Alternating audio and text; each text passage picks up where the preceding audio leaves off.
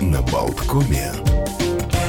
Ну а мы продолжаем «Утро на Болткоме». Мы – это Олег Пека и Александр Шунин, собственной персоной.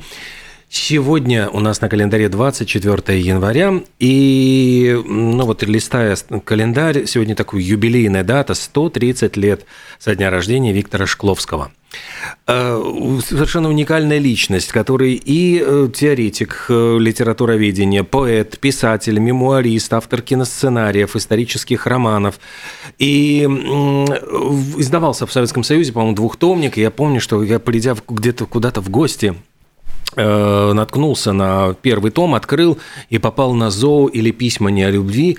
И вот на меня тогда еще такого угловатого подростка, ну, то есть вот, не знаю, старш, ну, не, даже не старшеклассника, может быть, где-то класс седьмой, восьмой. И читаешь, вот я, я был настолько потрясен этим э, удивительным языком, потому что эта э, книга была написана в виде писем э, женщине, которая как бы запрещает говорить о любви. Он пытается очаровать женщину, а она ему говорит, пишите о чем угодно, но только не о любви. И там такой поэтический язык язык. Ты дала мне два дела – не звонить себе, не видеть себя, теперь я занятой человек. Сама судьба Шкловского просто это какие-то, э, я не знаю, американские горки. То есть он принимал участие активно, он э, в февральской революции. Он был избран членом комитета Петроградского запасного броневого дивизиона, э, отправлен на Юго-Западный фронт, лично возглавлял атаку полка был ранен в живот на вылет, получил Георгиевский крест из рук Корнилова, того самого, который Корниловский затем мятеж организовал. Был э, помощником комиссара Временного правительства. Потом э, участвовал уже после революции в антибольшевистском заговоре эсеров. Когда заговор раскрыли, он сбежал в Петроград, э, вернее, из Петрограда уехал в Саратов, скрывался в психиатрической больнице, где писал свои работы по теории прозы. После чего уезжал в Киев, там была неудачная попытка свержения Гетмана Скоропадского. Потом э, отправился в Москву, был узнан агентом ЧК, спасаясь от ареста, на ходу выпрыгнул из поезда. Ну, то есть просто жизнь как э, какой-то детективный Джеймс роман. Бонд. А затем он уехал опять в Питер, бросился в ноги к Горькому, спасай, выручай, но они были знакомы, и Горький э, пошел к Свердлову и настоял, чтобы, значит, Шкловского не трогали. Яков Свердлов, который возглавлял тогда ну, ЧК, ну, не ЧК, но он, он в ЦИК, и, э, в общем-то, ведал вот этими всеми службами, которые затем вот перейдут в, э, уже дальше Феликсу Эдмундовичу, он выдал ему документ на бланке в ЦИКа, который гарантировал ему неприкосновенность. Он уехал в Петроград, начал, значит, преподавать, стрелялся на дуэли, э, опять уехал на Украину, воевал уже в составе Красной Армии, потом в 22 году, когда начались аресты эсеров, он понял, что дело пахнет керосином, и сбежал через сначала Финляндию, а потом уехал в Европу. И вот в Европе он жил в Берлине. Э, почему Зоо? Это район берлинского зоопарка, где в основном тусовались значит, русские эмигранты. Был безответно влюблен в Эльзу Триале, вот который он посвятил эту книгу «Зоо» или «Письма не о любви». Это, ну, в принципе, практически это все э, реальная история из его жизни. Эльза Триале – это сестра Лили Брик, подруги Маяковского, а будущая жена Луи Арагона. Причем именно э, он просто вставил в эту в, в этот роман «Зоу» или «Письма нелюбви» ее реальные письма. И Горький, Максим Горький, когда прочитал э, «Зоу» или «Письма нелюбви», говорит, Эльза, это ваши письма, да? А почему бы вам не стать писательницей? Она прислушалась к его совету, и она, значит, ну вот сама начала писать. Ну, с его легкой руки. То есть это просто вот совершенно поразительно. После чего он начал проситься о возвращении в Советский Союз. В 23 году вернулся, очень много общался с Маяковским, э, принимал участие, писал сценарий к немым фильмам, э, стал лидером группы «Лев», э, ЛЕФ.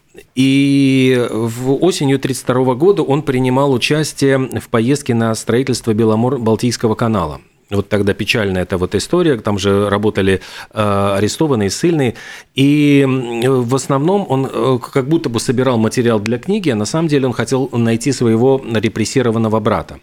Брата, кстати, расстреляют в 1937 году, через пять лет он его нашел, с ним виделся, и когда один из чекистов э, спросил его, как вы себя чувствуете здесь, Шкловский ответил, как живая лиса в меховом магазине. Ну, потому что он сам, ну, помощник комиссара Временного правительства, участник э, мятежа эсеров, ну, то есть, вот, в принципе, кандидат на то, чтобы оказаться в этом лагере. Поразительно, как ему удалось проскочить, вот, 37 год, все, ну, то есть, вот все эти вот какие-то года репрессий, но чувствовалось, что он ну, был уже сломлен, потому что он, например, участвовал в травле Пастернака. Э, ну и ну, как-то на ровном месте, то есть он как-то запятнал свою репутацию, что он опубликовал гневную статью, там, э, что Пастернак в лагерь перешел оголотелой империалистической реакции, там еще что-то.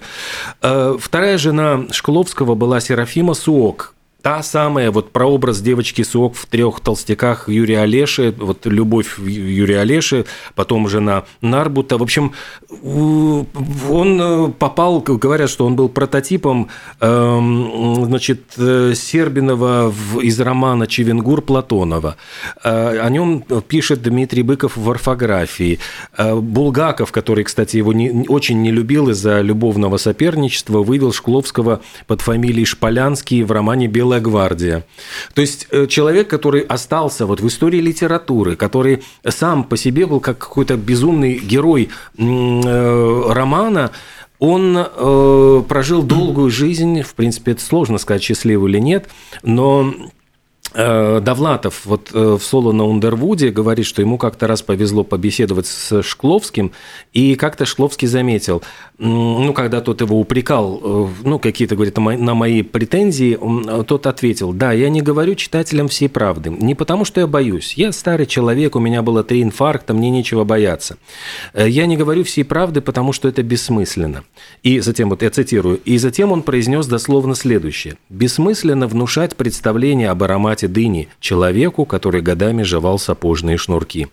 Ну, то есть, вот э, действительно, он был очень большим мастером слова, он ввел термин «остраненность», в литературу, как вот э, умение взглянуть по-новому на какие-то, казалось бы, старые, известные всем события. И у него есть такая очень яр... Ну, такая едкая фраза «Советская власть научила литературоведение разбираться в оттенках Вот. Ну, то есть никаких иллюзий не питал, но 130 лет этому человеку, если вот сможете прочитать, найдете Зоу или письма не о любви, обязательно прочитайте. Мне, честно говоря, показалось, что даже Жванецкий, вот взял, у него такие рубленые фразы, которые вот потом, мне кажется, взял на свое вооружение Михаил Жванецкий. Спасибо, спасибо за этот рассказ. А, еще один э, новоявленный литератор принц Гарри. Как Сегодня? Как ни дня без Битлз, так а, и без Гарри. А, Нет, просто а, сообщение. А. Посчитали, сколько денег он заработал на продаже своих скандальных мемуаров. А, давайте заглянем в чужой карман. А, как пишет британское издание Miro, еще до публикации он получил 20 миллионов долларов – и процент продаж, который немногим меньше, 16. То есть на данный момент 36 миллионов. Это, и вот про этот обмороженный теннис, э, вот 36 да, миллионов. Да, более того, бестселлер в э, Великобритании, даже в книгу рекордов Гиннесса как самое быстро продаваемое произведение. И э, управляющий директор издательства «Пингвин Рэндом Хаус», с которым Гарри заключил контракт еще в 2020 году, э, сообщил, что единственные книги, которые обошли Гарри по продажам, это серия «Гарри Поттер» Джон Роулинг. Хотя, а, ой, забыл, как смешно называется местечко, где они с Меган Маркл живут, в Калифорнии. А, в общем, в этой деревушке было продано всего 30 экземпляров. Я просто поражаюсь, вот как, как это вот раскручено, кому интересно вот читать все эти подробности, потому что ну, меня там э, зачали только, чтобы там э, были запасные органы у брата. Ну, как это... Дичь. Да. Дичь. Давайте поговорим о высокой науке. А, Лондонский британский музей и солидаризовавшиеся с ними в Национальный музей Шотландии отказались от термина «мумия». Почему? Казалось бы, мумия, ну вот неправильно, не политкорректненько. А, а не политкорректно? А, да, в качестве альтернативы предлагают фразу «мумифицированный человек» или «мумифицированные остатки». А мумия не является неправильным, но дегуманизирует некогда живших э, людей – и э, использование термина «мумифицированный человек» побуждает посетителей с уважением относиться к тому, что они видят перед собой, и один из представителей Британского музея объяснил, там, где нам известно имя человека, мы используем его. В противном случае мы пишем мумифицированный мужчина, женщина, мальчик, девочка или человек, потому что имеем в виду людей, а не объекты. Ну, а вообще термин «мумия» используется для обозначения останков примерно с 1615 года. Есть 500 лет никого это не волновало. Примерно столько же, сколько э, завоеванию Сибири с отрядом Ермака. А ведь 175 лет назад родился Василий Иванович Суриков, художник-передвижник, э, который является вот как раз потомком э, из казацкого рода. Его предки вот как раз с отрядом Ермака пришли в Сибирь, и родился он в Красноярске. Э, как-то вот э, Максимилиану Волошину, с которым он был знаком, Суриков рассказывал о своей жизни, вот в пересказе вот уже, вот уже Волошина, э, там действительно такие впечатления от детства, прошло у него детство в Красноярске, говорит, что степь была просто немерена, 500 верст лесу до самой китайской границы, полно медведей, нравы жестокие, казни и телесные наказания на площадях происходили публично, эшафот стоял прямо неподалеку от училища, где учился Суриков, эм, дети любили, это были их, значит, кумиры, вместо Бэтмена, значит, вот палачи. Э, про юность он вспоминал, что как-то раз выпил 16 стаканов водки, двоих э, товарищей его убили, в лесу жили разбойники, в общем, веселая была такая жизнь, после чего он начал учиться рисовать, и когда приехал поступать в Академию художеств, э, инспектор тогда вздрогнул и сказал, да за такие рисунки мимо Академии надо запретить ходить. Но, тем не менее, через год его приняли, и Суриков эм, тогда вот на, э, закончил и академию, стал достаточно успешным художником. конечно, его картины, вот «Утро Старелецкой казни» и э, многие другие, там, Байрани Морозова, то есть это все были очень такие, ну, картины, которые просто переворачивают сознание, потому что но такого до, до него не было. Кстати, вот «Утро стрелецкой казни» Третьяков приобрел сразу же э, для своей галереи моментально, как только увидел. Ну, на самом деле мощные полотна, особенно когда идешь с профессиональным гидом, и тебе рассказывают и показывают, куда именно смотреть и что Какие, именно да, видеть. Деталь? А просто да, они, детали, они настолько огромные. То есть вот, это, вот Боярни Морозова, я помню, что вот когда я подходил, и я вдруг, ты понимаешь, что какой масштаб этой картины, а, то есть просто челюсть отваливается, насколько это вот она занимает всю стену практически вот Третьяковской галереи. Ну и стрелецкая казнь тоже, mm-hmm. в общем-то, не миниатюра. И опять же, когда вот показывают, а вот смотрите, вот треугольник, вот этот смотрит на этого, этот на этого, а этот вот сюда, а это означает то-то, то-то и то-то. А вот Петр затесался, кстати, сам в толпе. А вот почему он не на первом плане, а вот потому что, ну, бешено все интересно. Да, но самое главное, что ведь это все придумано. То есть у меня всегда было ощущение, что художники вот э, прошлого, они практически были режиссерами фильмов. То есть mm-hmm. эта картина, это вот и, и кар- это как, как фильм. связанный как, рассказ. Да, это связанный рассказ, где вот все имеет значение, здесь все продумано, то есть э, совпадений нет, мелочей не бывает. Мелочей не бывает. Э, я все еще про книги не успел рассказать. Э, снова взялся на перо Арнольд Шварценеггер. О, Господи. Да, а у него ну, уже ну, много... Надеюсь, не про путешествие про на Северный полюс. Э, нет, э, ну, он выпустил несколько книг по бодибилдингу еще mm. в юности. Затем он написал книгу э, мемуары, он уже написал в 2012 году, и книжка называлась «Вспомнить все, моя невероятно правдивая история».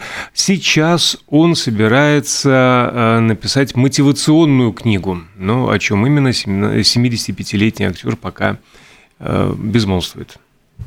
Ну, мотивировал, может, замотивирует заняться спортом или чем-нибудь еще. Наверняка. Да. Идти в политику. Или в политику. Кстати, вот я смотрю тут э, список 20 самых ненавидимых профессий в мире, и политики э, занимают тут в этой двадцатке почетное место. То есть, ну, как бы, с одной стороны, э, многие мечтают пойти в политику, но как бы простые люди относятся с сомнением. А многие мечтают пойти в актеры, звездануть в Голливуде, зарабатывать миллионы, встречаться с моделями. А тут объявлены номинанты на ежегодную антипремию «Золотая малина». А церемония вручения пройдет 11 марта, незадолго до «Оскара». Лидером по количеству номинаций в этом году стал э, фильм, ну, якобы о Мэрилин Монро «Блондинка», Ну, это же, понятно, не, не биографический. А в восьми категориях. А, День, э, добрый траур, это мне неизвестно, э, Замекиса, семь номинаций. А, Худшая мужская роль э, Том Хэнкс, Сильвестр Сталлоне, Пит Дэвидсон, Джаред Лето. И худшая женская Хэнкс роль... За что? За Отто фильм? Интересно. Ну, сейчас. э, Худшая женская роль э, Дайан Китон, Алисия Сильверстоун среди прочих. Ну, вот, а пятерка худших фильмов, значит, э, «Блондинка», «Пиноккио», «Доброго траура», «Русалка и дочь короля» и «Морбиус». Вот так. Ох, А у- у- о о ком ты спросил за что? я про Тома Хэнкса вот как-то... А Пиноккио. было- А, Пиноккио? Потому что я уже испугался человек по имени Отто, вроде Не, ну, тоже нет, с его нет, нет, участием нет, там. нет. э, У нас совсем вот, по-моему, уже вышел или сейчас вот только-только выйдет. Э, Да, поскольку эта картина на пятом месте сейчас по, по посещаемости в Соединенных, по сборам в Соединенных Штатах Америки, там на первом Отто? месте. Да, вот он. Ну, то есть она вышла в широкий прокат, и, в принципе, она достаточно неплохо пользуется спросом. Скорее бы до нас доехал. Так что будем ждать. Ну, а мы, наверное, будем ждать наших гостей. Да, уважаемых. наверняка там. дождались. Просто откроем Мгм. двери студии и запустим Пустим. их к нам. Да.